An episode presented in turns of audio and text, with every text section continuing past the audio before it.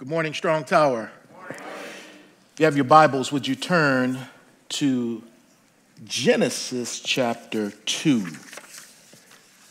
Genesis chapter 2. Wow. It's always good to be in the presence of the Lord, which is every day, everywhere, all the time. But it's something special also about being in the house of the Lord um, even though we're not cranked up the way we normally are with a live band and live worship and extemporaneous moments and uh, hugging and greeting and all the things we normally like to do. But I'm just grateful that we're here.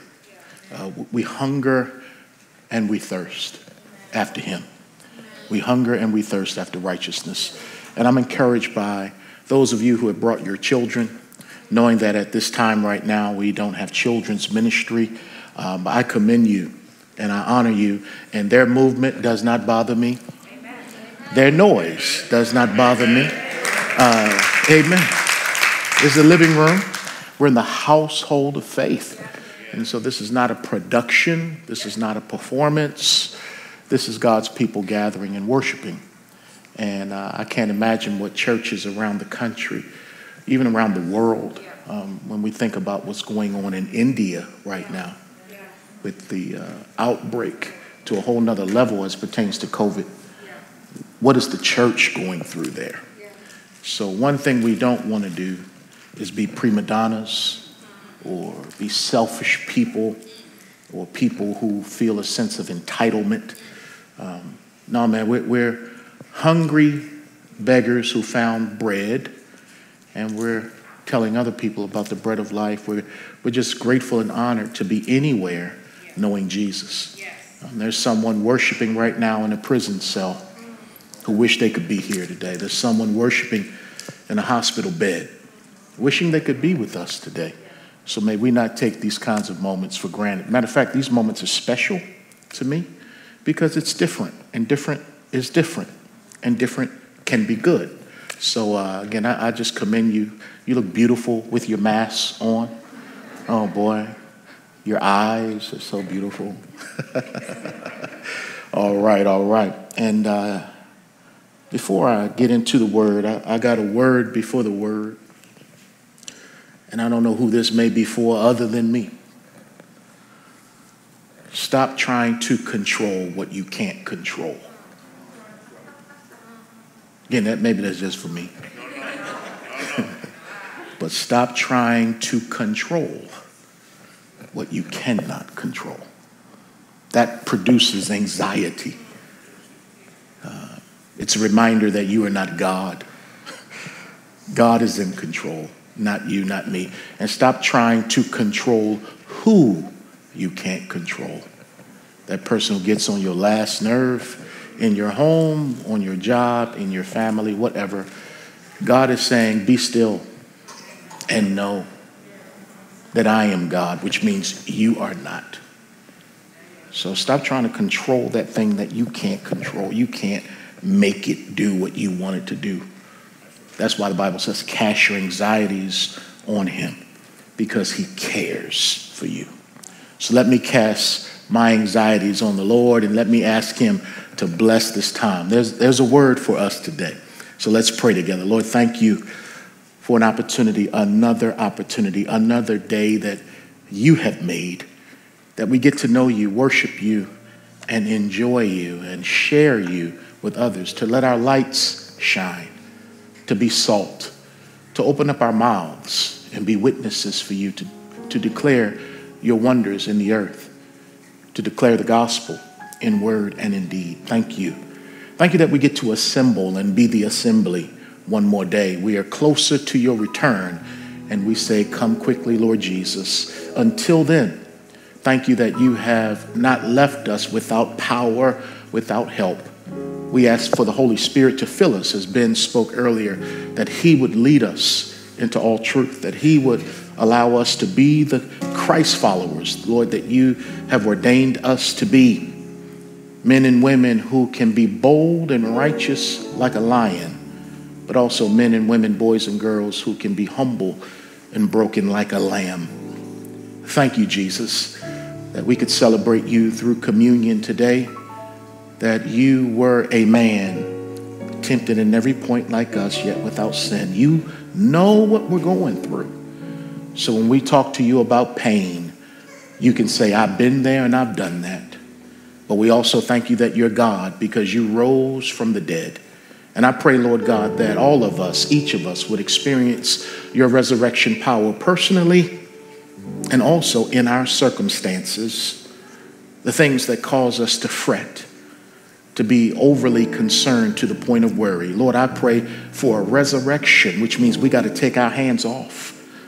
Lord, I heard it said that you're the God who opens doors that no man can close, and you close doors that no man can open. I just pray we keep our hands off the doorknob and let you do what you do. You are God and we are not. Help me, God, to preach your word, no matter who likes it or who doesn't like it. Help me not to be looking for approval from man, but help me, Lord, to seek the applause of heaven knowing that you're already pleased with me because of who is on me and in me, and that's your son. But Lord, I want to get it right today. I want to preach under the anointing. And I thank you, Lord, that uh, you stand ready to bless a broken vessel. So here I am, Lord. Use me and open up the ears and hearts of your people listening here and abroad that we can walk out of here with a word that will fill our soul today. In Jesus' name we pray. Amen. Thank you, Jesus. Genesis chapter 2. In 1992, a beautiful woman by the name of Vanessa Williams sang a song. She performed a song called Save the Best for Last. This would go on to be Vanessa Williams' uh, greatest hit. This would go on to be her signature song, Save the Best for Last. If I could sing, I, I would give you a little bit. Uh, but since I can't sing, Jamie, don't laugh. La- Jamie, you're laughing too hard. Uh, I won't sing, but some of you know the melody, know the tune of Save the Best for Last, her, her signature song. So whenever she would do a concert, she would sing, Save the Best for Last, last, because it was her song. Folks would tear up the concert hall if she didn't sing her song, Save the Best for Last, the song that she became known for as a musician, as an artist. But I want to let you know that we do this as well. We all save the best for last. For instance, while eating. If you have a big, juicy hamburger uh, or a wonderful salad, whichever one, however you flow, you like to save the last bite to be the best bite. Which is why Adriana, who's leaving right now, she said uh, sometimes she can be selfish with her food. Um, like I know Harold Lurchus is here, and Harold, I apologize for what I'm about to say, but have you ever gotten a Popeye's chicken sandwich? I, I don't do it a lot, but, I, but I'll get one. And when I'm eating it, I look at it and I see the part of the chicken that's big and it's hanging off the edge, and I say, I'm saving that part for last. Curtis, can I get a witness? The, the, the last bite has to be the best bite for, for foodies, for foodies, for, for folks who aren't foodies, ah, you just go ahead and do what you got to do. But, but you want that last bite to be the best bite because you want to remember that sandwich. Am I right? But not only that, salespeople save the best for last. So if you have the courage to walk onto the lot where people sell cars, never take the first deal that they offer you. Am I right, Robert? Uh, uh, because they've got a better deal which they will save for last. Uh, but if you're impulsive and if they know you have a need, they won't talk to you about that better deal up front. But if you can work with them and press them, they will change the numbers and they'll say, This is as low as I can go. This is it. I can't go any lower because they will save the best deal for last. Not only that, if you're watching a movie or reading a book, the climax is supposed to be the best part of the movie or the best part of the book because the author, the writer, the directors, the producers, they want you leaving the theater or leaving, uh, having read the book, talking about the book. So if it doesn't end on an upbeat, then there's a chance you won't talk about it and tell other people. So it's building towards a climax. So that when you come out of that theater, oh man, or, or, from your home, oh man, did you see that? Did you see that? And you're talking about that final scene because they always try to save the best for last. And as you know, I enjoy Earth, Wind, and Fire. I've seen them in concert many times. And I love how, and they have so many hits, you know, throughout the whole show. But at the end, they're going to give you September, you know, their big hit. Uh, uh, and then if you get an encore, they come back out and they give you one that's even bigger than that because they know we have to close the concert on an upbeat, saving the best song, our, our most known song, our signature song for the close. If you go to a play and you watch a play, and Harold is also, he does drama and skits, and, uh, and at the end they do the curtain call. And they call all the people out who performed in the play.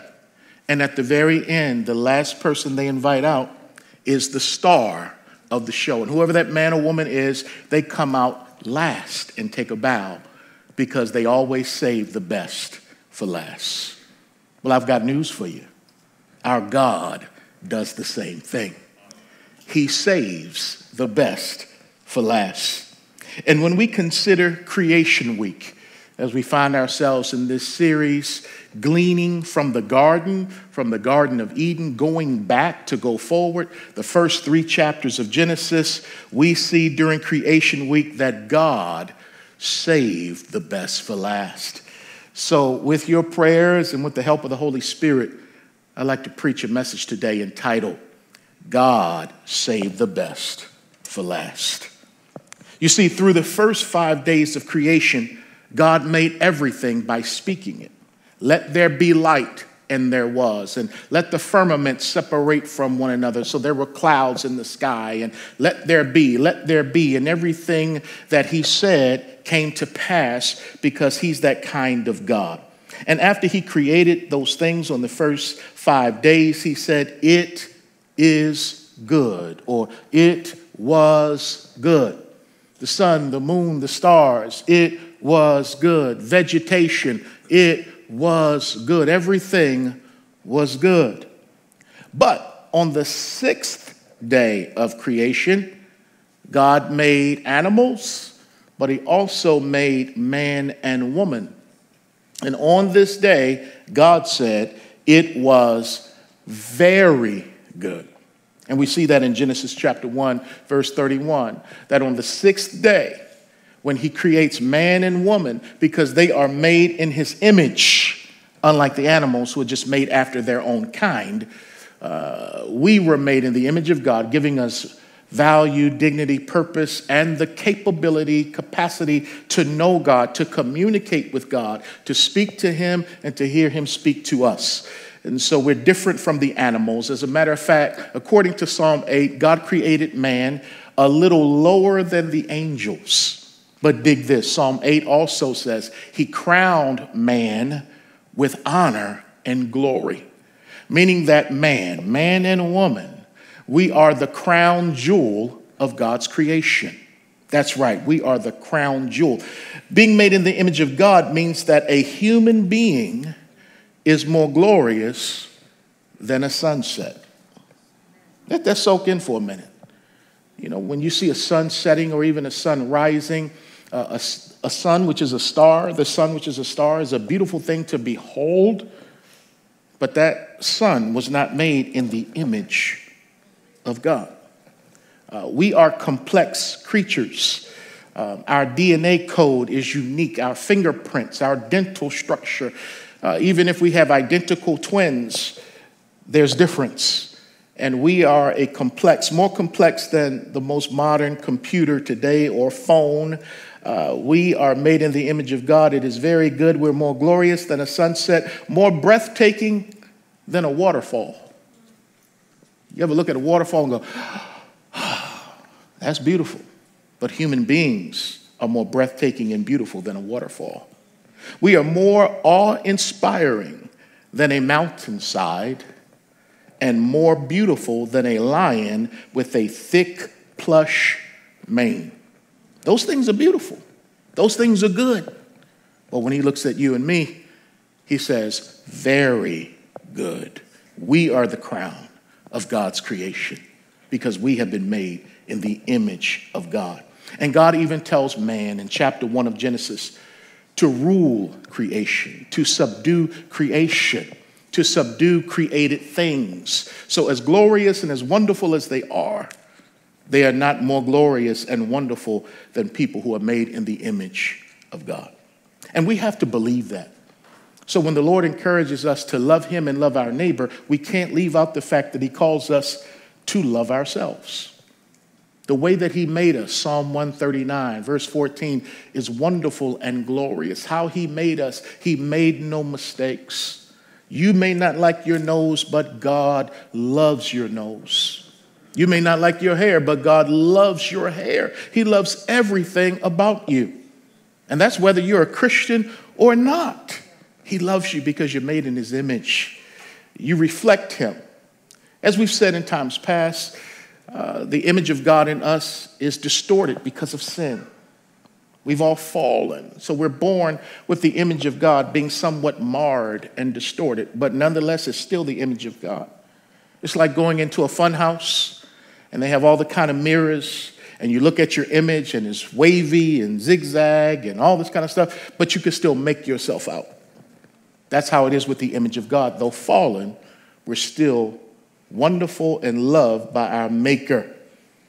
So on the sixth day, when God created humans, He made the man first.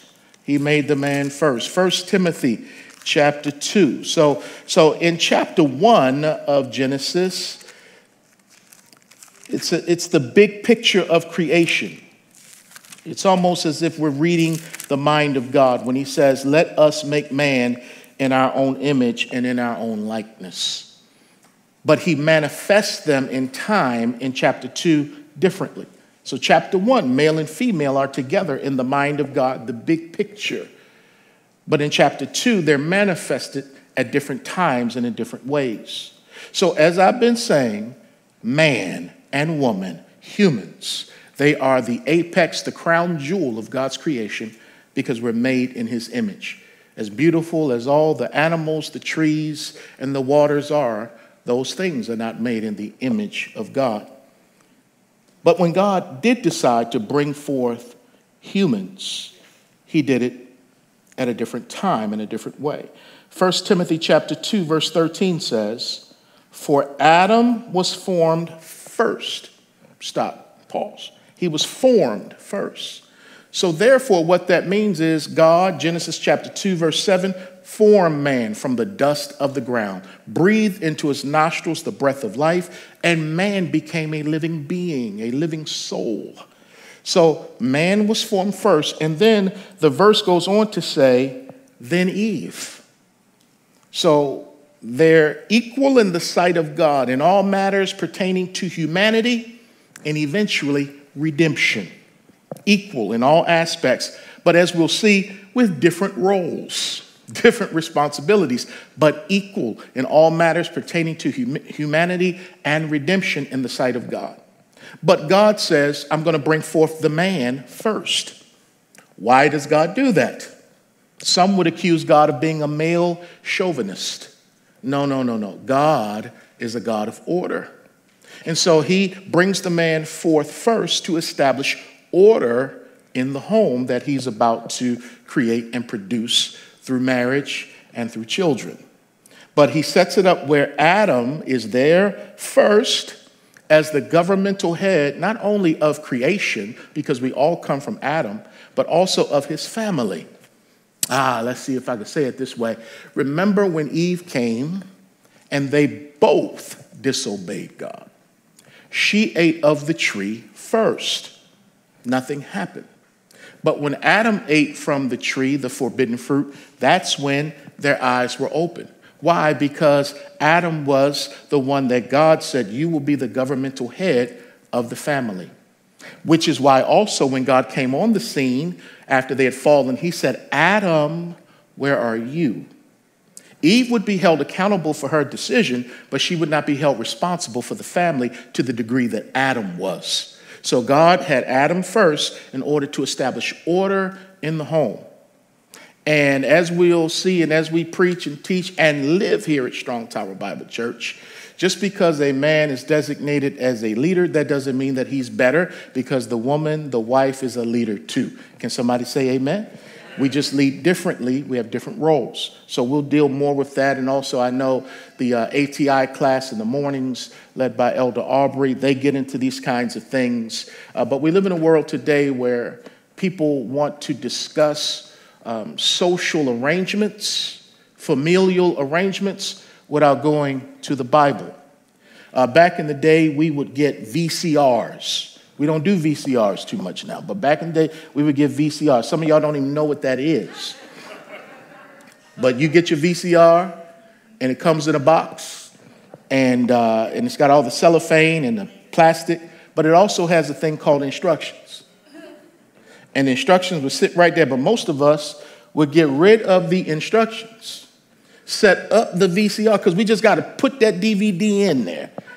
And then when we're watching it, for some reason, we don't understand why the DVD or the VCR just blinks the whole time 12 o'clock, 12 o'clock, 12 o'clock, 12 o'clock. We didn't read the instructions to know how to set the timer. The, the machine can do 20 things. We can only do two with it because we have not read the instructions, because we think we know more than the people that made the VCR. And when it comes to relationships, whether it's marriage or just regular relationships, we try to do it without reading the manual about being kind to one another, forgiving one another, esteeming others better than yourself, looking out for the interests of others. We don't read the manual. We think we know how to do it, which is why we remain selfish in our relationships. But oh, oh, oh, just hang with me because I'm going to be coming from the manual today. So God, He established order in the home. Order. And the God who established order in the home has order within Himself. For the Godhead is Father, Son, and Holy Spirit. These three are equal, these three are one, but these three are not the same. It is a mystery, the Godhead. God is one, yet He is plural in person. And uh, the, the Son, though equal with the Father, Philippians 2, He places Himself under the Father. They had different roles. The, the Father did not die on the cross. That was Jesus' role. Jesus says, I've got to leave so the Comforter could come. That was his role. And so a lot of times our families struggle because we don't understand our God ordained roles and assignments. Or we're trying to play somebody else's role. Uh, uh, hello, walls, amen, lights. Uh, uh we're trying to play somebody else's role. But God is the one that we must check into and we must realize that he saved the best for last. Now, Adam came first, but Eve came last. And as creation builds upon itself, glory upon glory upon glory upon glory, he saved the best for last, which means the woman, according to 1 Corinthians, has a glory upon her that a man does not have. Oh boy, oh boy, oh boy. I, will be careful, I'll be careful, I'll be careful as I'm dealing with this. I hope y'all are praying for me. And as it pertains to a woman's pertinent place in creation, a woman's, uh, uh, she has a pertinent place in creation that often gets overlooked because we spend so much time talking about Adam talking about how he was formed first and he got the word and he was held accountable and he fell. We don't spend a lot of time talking about the role that Eve, that woman, played in creation. So today, I want to ask three questions. Hopefully, we'll answer them. Number one, why did God say it is not good for man to be alone? That's the first thing we're going to try to answer. Why did God say it is not good for man to be alone? The second question we'll get in today is what is a helper comparable to him? We're going to read that from the passage today. What is a helper comparable to him. Thirdly and finally, we're going to ask why did God take one of Adam's ribs to make Eve? Okay, so, so, so that's what we're going to cover today, those three questions. Let's start with the first question. Let's go to Genesis chapter 2, verse 18. And the Bible says, And the Lord God said, It is not good that man should be alone. I will make a helper comparable to him. So the first question is why did God say it is not good that man should be alone? The man was established. We know from 1 Timothy 2:13 Eve is coming, but at this point she is not there. God is going to build on the model of man and make an even better model in woman in a moment. But the question remains why did God say it is not good that man should be alone? The first thing I say, see is that God says not good. So as we're reading, he creates this, he creates that, and he says, It was good, it is good, it was good, it is good. We know in the big picture, after he creates man and woman, he says, It is very good. And chapter 2 closes with uh, Adam and Eve being married in the sight of God. They're naked and not ashamed. So we see very, very good. But between good and very good is what? Not good. So when God says something is not good, we need to take notice of that. And my question is if Adam had God, why would he feel alone? God said, It is not good that man should be alone. Was man really alone? Of course not. He had God. So, what does this mean? Although Adam had God, and although Adam was complete, in God, he still needed human compatibility. Did you get that? Although Adam had God and was complete in God, because I want to say this right now being in a relationship does not make you complete, being in God makes you complete. Mm-hmm. That's what the Bible teaches us in the book of Colossians. We are complete in Him, not complete in a job, not complete in a relationship, in a marriage. We are complete in Him. And so Adam was complete in God. He had God, but yet he still needed human compatibility. Not only that, Adam would soon need a wife. He would soon need a wife. Not only just compatibility, interaction with another human, which is why solitary confinement can be a, a real cruel kind of punishment as men and women get incarcerated, and, and some say we, because of behavior, we have to set you alone, set you away, because that's a kind of a cruel punishment, because people need interaction. Babies, when they're born, need human stimulation and interaction. We need that, which is why COVID has been challenging because we haven't been able to interact to the degree that we're used to. We can't hug and touch the way we're used to. And so we've been suffering because something is off because we need human interaction and compatibility. But here with Adam, he would also need a wife in a moment because he needs help to fulfill God's calling on his life.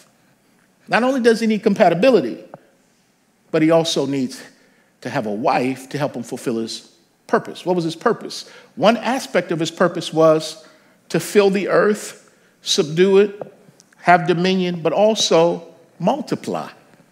That, that was part of Adam's assignment. And he can't multiply by himself. Uh, uh, let church say, hey, he can't multiply by himself. So he's going to need a, a wife. So it is not good for him to be alone.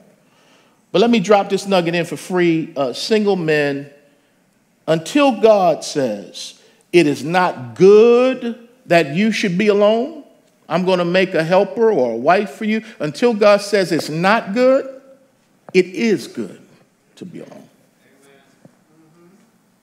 Because God knows some of us jump into relationships out of our insecurities and we make a person an idol rather than worshiping God and depending on God and looking to God for everything. We, we look for people in the natural realm in a way that shows we're not ready for a relationship yet because God will have no other gods before him, even your spouse.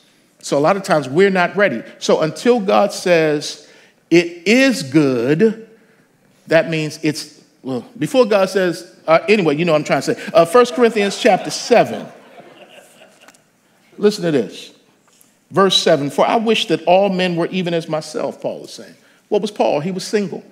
So he's like, man, I wish everybody was single. But each one has his own gift from God, one in this manner and another in that.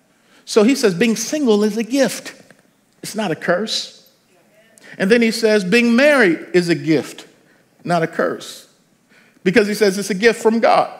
Everybody has their gift. And the seasons with the gift can change. But the point is, can we be content where we are? So until the Lord says it's not good for you to be alone, it is good for you to be alone. So rather than going around talking about, I got to find a wife, I got to find a husband, you're missing what God wants to do in your life right now. That doesn't mean you don't desire it. It's okay to have that desire. You put that in you if you are called to be married. Everybody's not called to be married. But don't make that the thing that drives your life. And so God says about Adam, it is not good for you to be alone. So, single men, single ladies, wait on God. Oh, I'm a single ladies, wait on God. I know it's difficult, I know it's tough. I'm, and I'm glad, like, my son wants to be married. And, uh, and, and I, I, attribute that to not only how God gave him this gift, this desire, uh, but he sees a healthy marriage every day of his life. And so he wants to get in on that. But we got to make sure that he's waiting on the, on the Lord because God says, I will make a helper. Dante, we don't need you to make the helper. Now, glad he's not here today where I can, you know, put him in a sermon. He'll get me later. But, uh, but, but I share with my son. I know it's difficult to wait on the Lord. But the thing that's more difficult than waiting on the Lord is wishing you would have waited on the Lord. Don't jump the gun. Don't, don't, don't make this your choice. So God says, uh, I will make, meaning that I will take care of this. I will make a helper. God made the woman in his image just like he made the man in his image. The woman was by no means a lesser creature. Uh, in Genesis 1 27, both man and woman are called man. I just said woman is not less a lesser creature, but in Genesis 1:27, so God created man in his own image, in the image of God he created him, male and female. And so humanity is often called mankind. But in today's culture, people don't like that because again they feel that that's chauvinistic. That's disrespectful of women when we say man or mankind. Now, again, I'm just using biblical language here, which I'm okay using as I try to apply it to my contemporary context. I don't think God is hung up so much on verbiage the way we are, but if we have an agenda with our verbiage that goes against the kingdom construct, then we might have a little problem on our hands. But let me throw this out at you.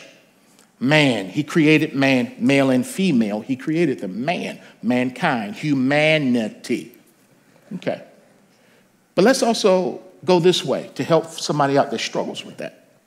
Do you know that just as women are sometimes called man or mankind, men, according to the Bible in the kingdom, we are called the bride of Christ.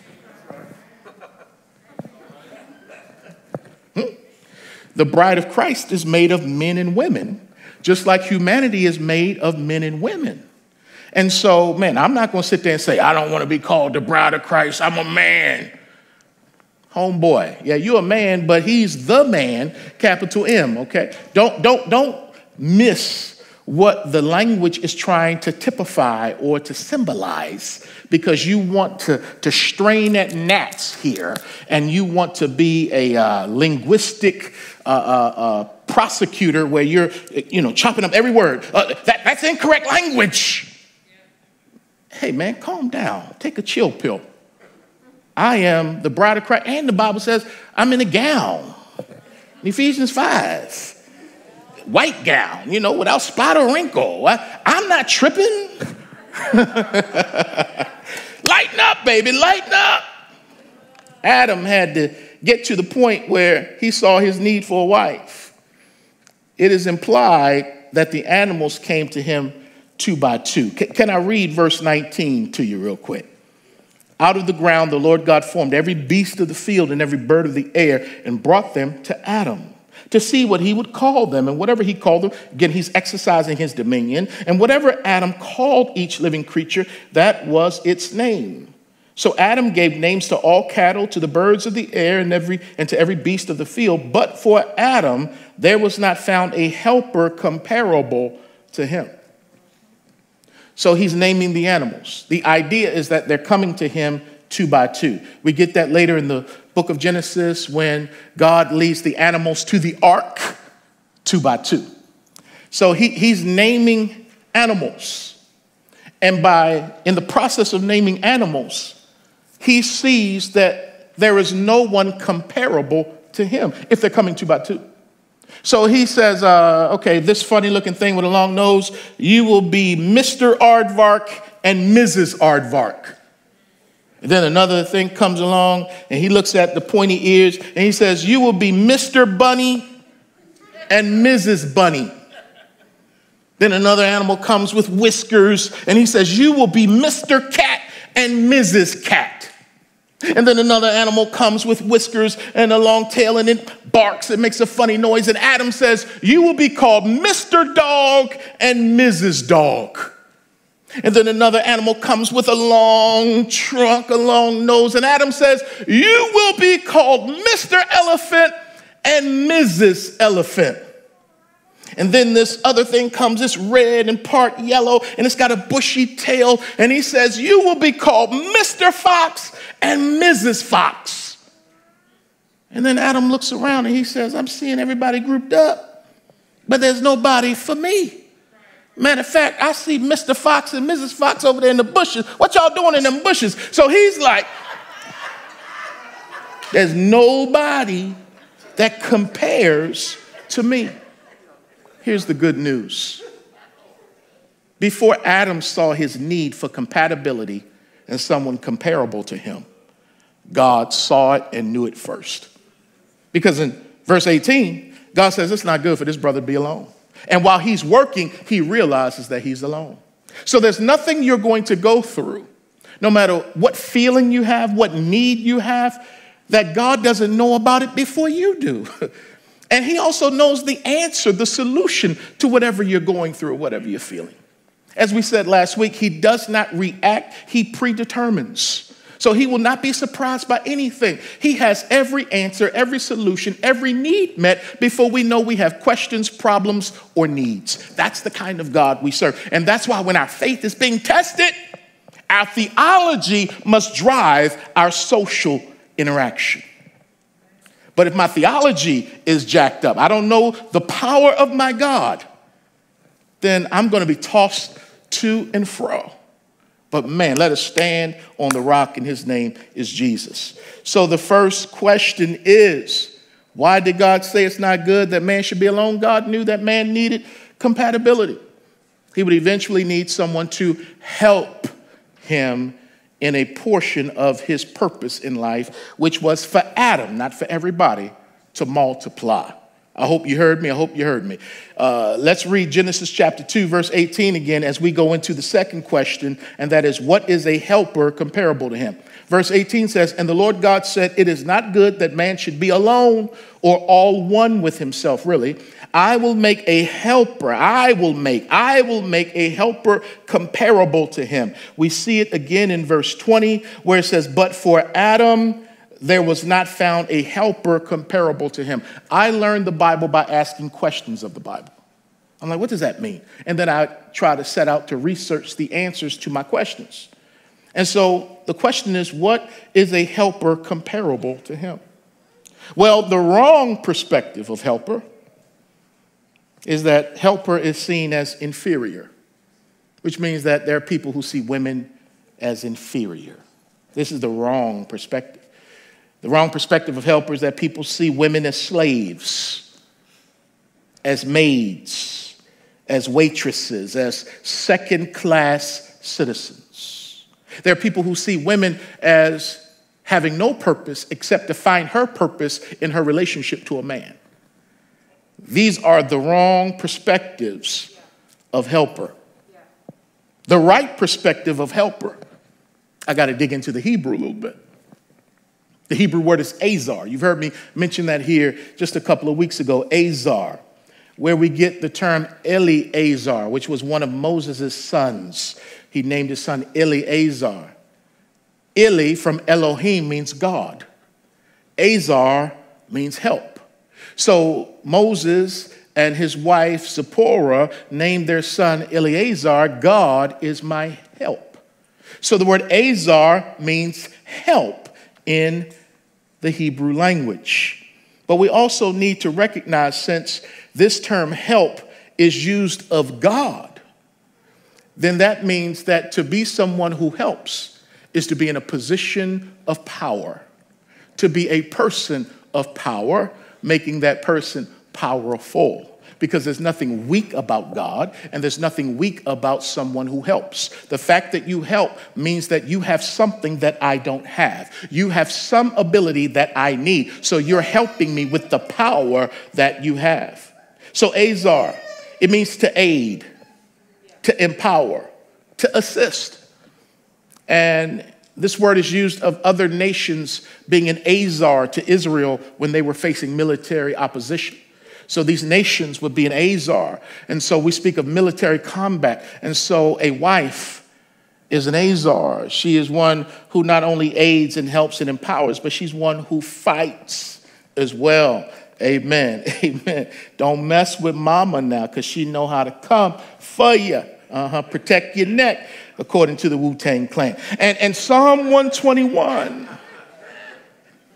I will look to the hills from whence cometh my help. My help comes from the Lord, the maker of heaven and earth. So when you have a Christian man, a Christian man who knows God, God says, I got to make sure that Ben Wolf has all the help that he needs. Because Ben has help from on high.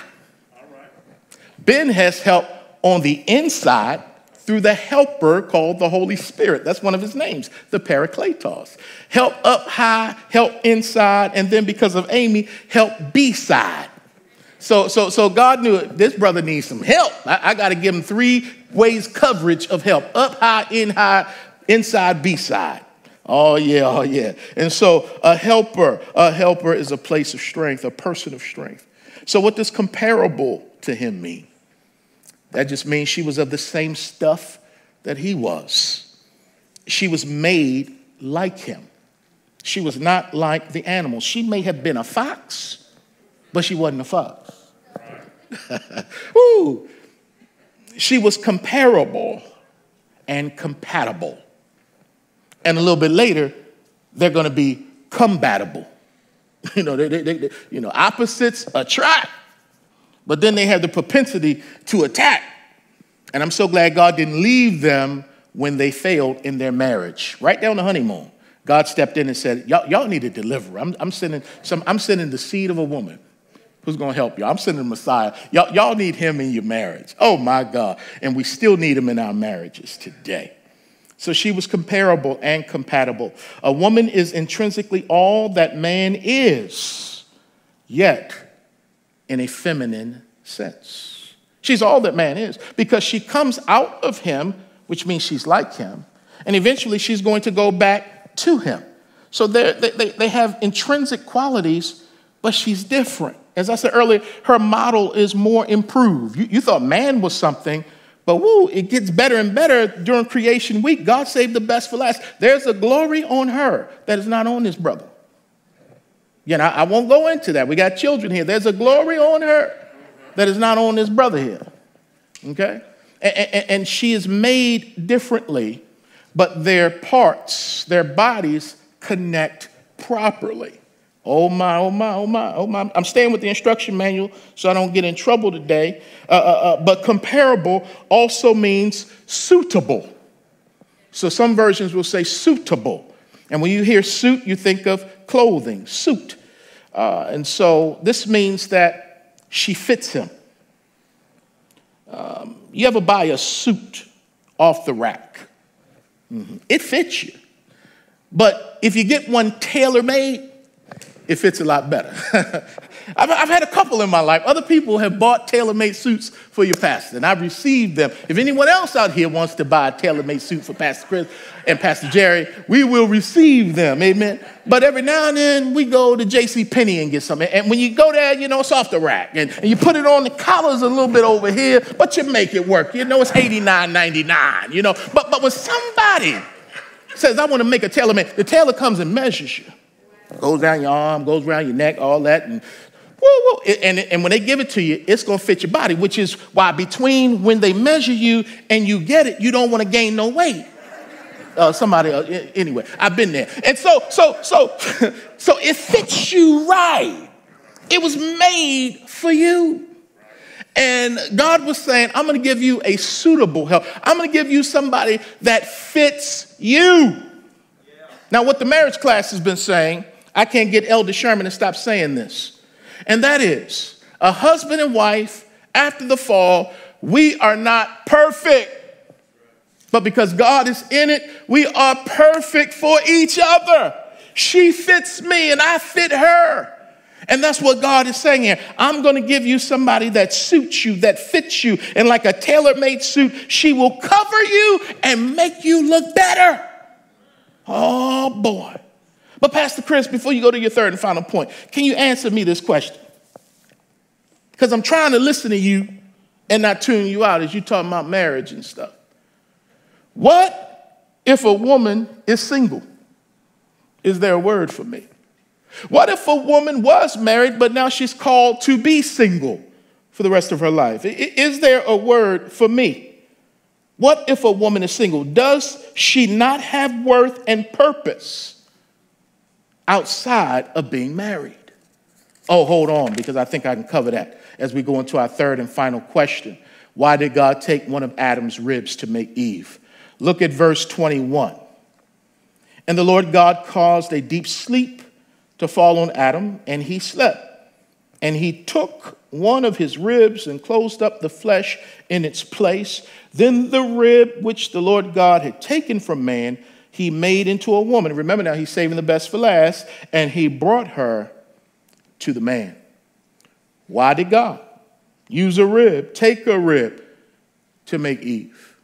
Now, notice Bible says he, he had to take the rib. I got to give you the tacky joke that you've heard forever. I've got to say it, Jonathan. We know Adam couldn't have been a black man because there was no way he was going to give up one of his ribs. All right, I said it. I said it. I had to say it. It's over. Uh, uh, the Hebrew word.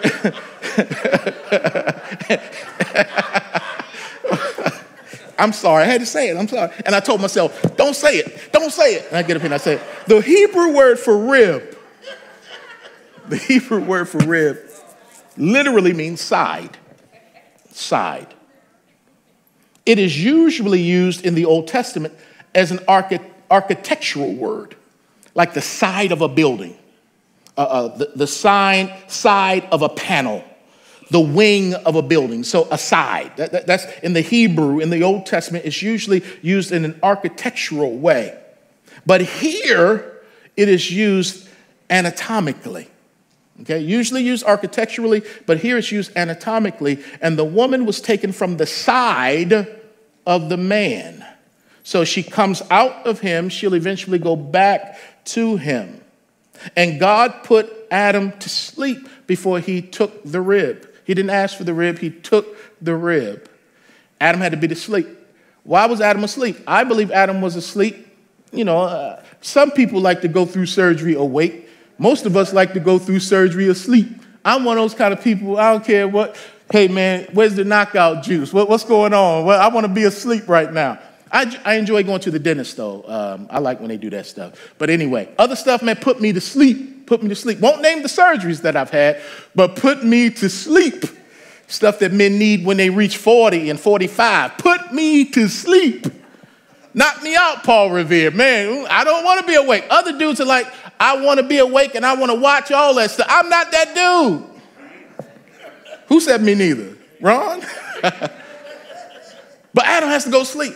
And I believe God puts Adam to sleep because Adam's been naming some stuff and he probably think he knows some stuff. And if God would have asked his opinion about the wife that he was going to make, they might still be there today trying to create this superwoman. God didn't want his opinion, didn't need his opinion. Let me just knock this brother out, and I'm going to bring the finished model to him. Because a lot of times we want to interject and give God our opinion about what we think we want and what we think we need. When God is like, when I want your opinion, I'll give it to you. No, no, no. Be, go to sleep. Now, here's the good news God took the rib. The vast majority of humans are born with 12 pairs of ribs, giving us 24. No matter the gender. Men have 24 ribs, women have 24 ribs. There are 12 on each side. However, about one in 200 people are born with an extra rib called a cervical rib. So some folk have 13 on one side and 12 on the other. They got a baker's dozen on one side and 12 on the other. One in 200. But God took one of his ribs, one of his sides. And the Bible says that he made a woman in verse 22. He, he made into a woman. And this word made can also be translated into fashioned or sculpted, uh, built. Now, now look, at, look at the Hebrew here now. Made. It can be fashioned. And don't our sisters like to be fashionable? Uh, uh, uh, sculpted men, whoop, women. And then to say built, come on now, again, it preaches itself. I won't go in it, but, but I am reminded of Brick House from Commodores. I, somebody pray for me. Somebody help me out. So just, just pray for me. She, she's built. And then uh, she's a bad mama jamma comes to my mind too. You know, she, and then the brother says in the song, I'm like, I don't even think this was on the lyric sheet when he's in the studio singing the song. Then the brother says, Look at her. She's a bad man. That wasn't in the song lyrics. He said, Look at her. So, so she's built. My goodness. Three reasons God used the rib to make a woman. Number one, a rib is the closest bone to the heart. As such, it protects the heart and the lungs, delicate internal organs. A rib, again, strong protector. Secondly, a rib comes from the side of a man, for that is where a man's wife should be at his side, having dominion together. Mm-hmm. That's how, by side by side. God didn't take a bone from Adam's skull because the woman is not to be over her husband. He didn't take a bone from the spine because she's not to be behind her husband. He didn't take a bone from his nose because she's not to be in front. And he didn't take a bone from his heel because she's surely not to be under him, but from the side because that's where she's supposed to be. That's where she fits. She tucks right there under the side of her husband. Mm, mm, mm. God knew what he was doing. And thirdly, a rib is a mixture of bone and cartilage. It's a mixture of bone and cartilage, making it delicate and strong, making it flexible yet firm. Rib. That is a great description of my mother, of my wife, of the women that I love and know personally in my life. They are delicate, yet they are strong. They are flexible, and they are firm. These are our ladies. I wish we had grown up hearing these kinds of things being taught from pulpits, but that's normally not what we hear. But I'm so glad a new day has come. So God gave Adam the best, the best. Everything was good. Then very good. And very good came when she came. So, so he improved upon the model. There's more glory on her. She looks better than him. My God. And God says, Man, boy, I've given you the best. Matter of fact, Adam, I've given you the, the top choice of rib. I've given you prime rib. And now that you have prime rib, you don't need a spare rib. That went over somebody's head. That went over somebody's head. You'll get it when you go home. When you got prime rib, you don't need a spare rib. And you surely don't need no baby got back ribs either. You, let's go. You got prime rib. Stay with your rib. I am a nut. Also, uh, uh, let me answer that question here. All right, Pastor, all right. What, what, you've been talking about marriage, man. I, I hear you. Marriage is to be honored, the Bible says. Hebrews 13, 4. And we need to say this a woman's worth is not found in being a wife. A woman's worth, her purpose is not found in being a wife, it's not found in bearing children. It is found in being a woman. What's a woman's purpose? In being a woman, a woman who knows God. That's her purpose. Pastor, prove that. I take you back to verse 22, where the Bible says, Then the rib which the Lord God had taken from man, he made into a wife. Is that what it says? He made into a childbearer.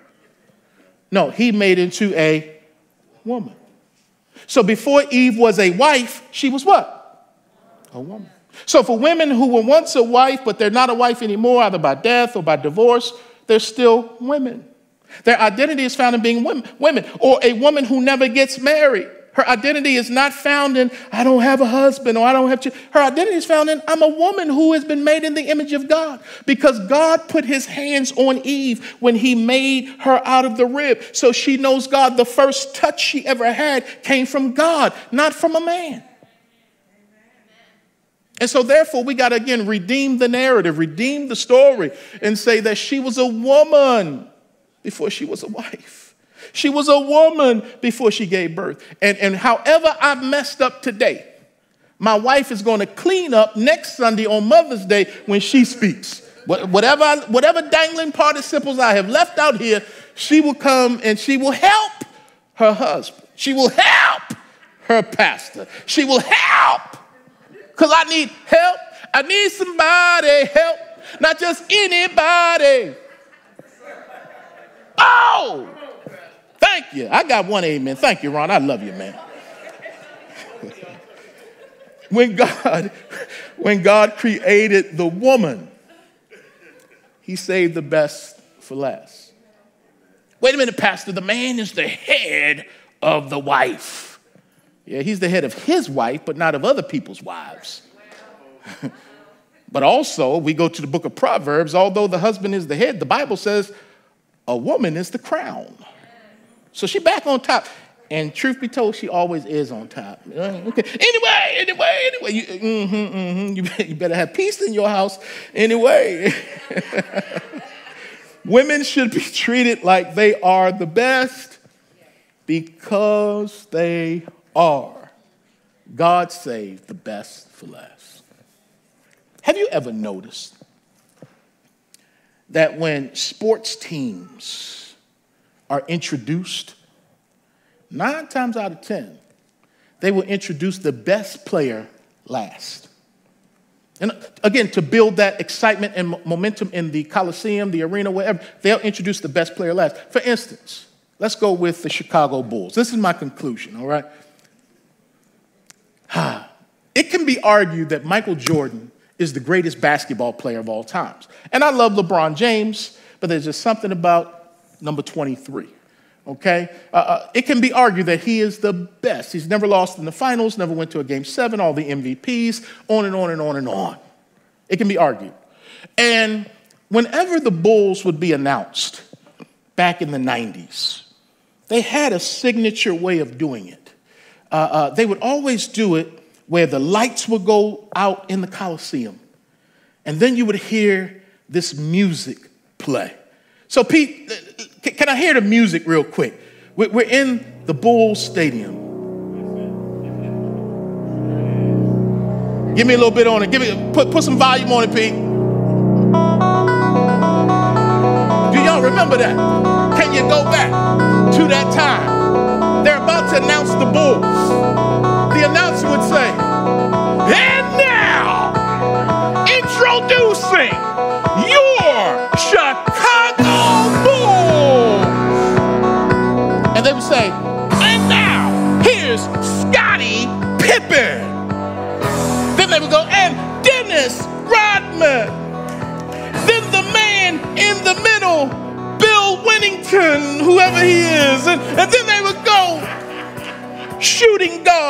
or, point guard, Ron Harper.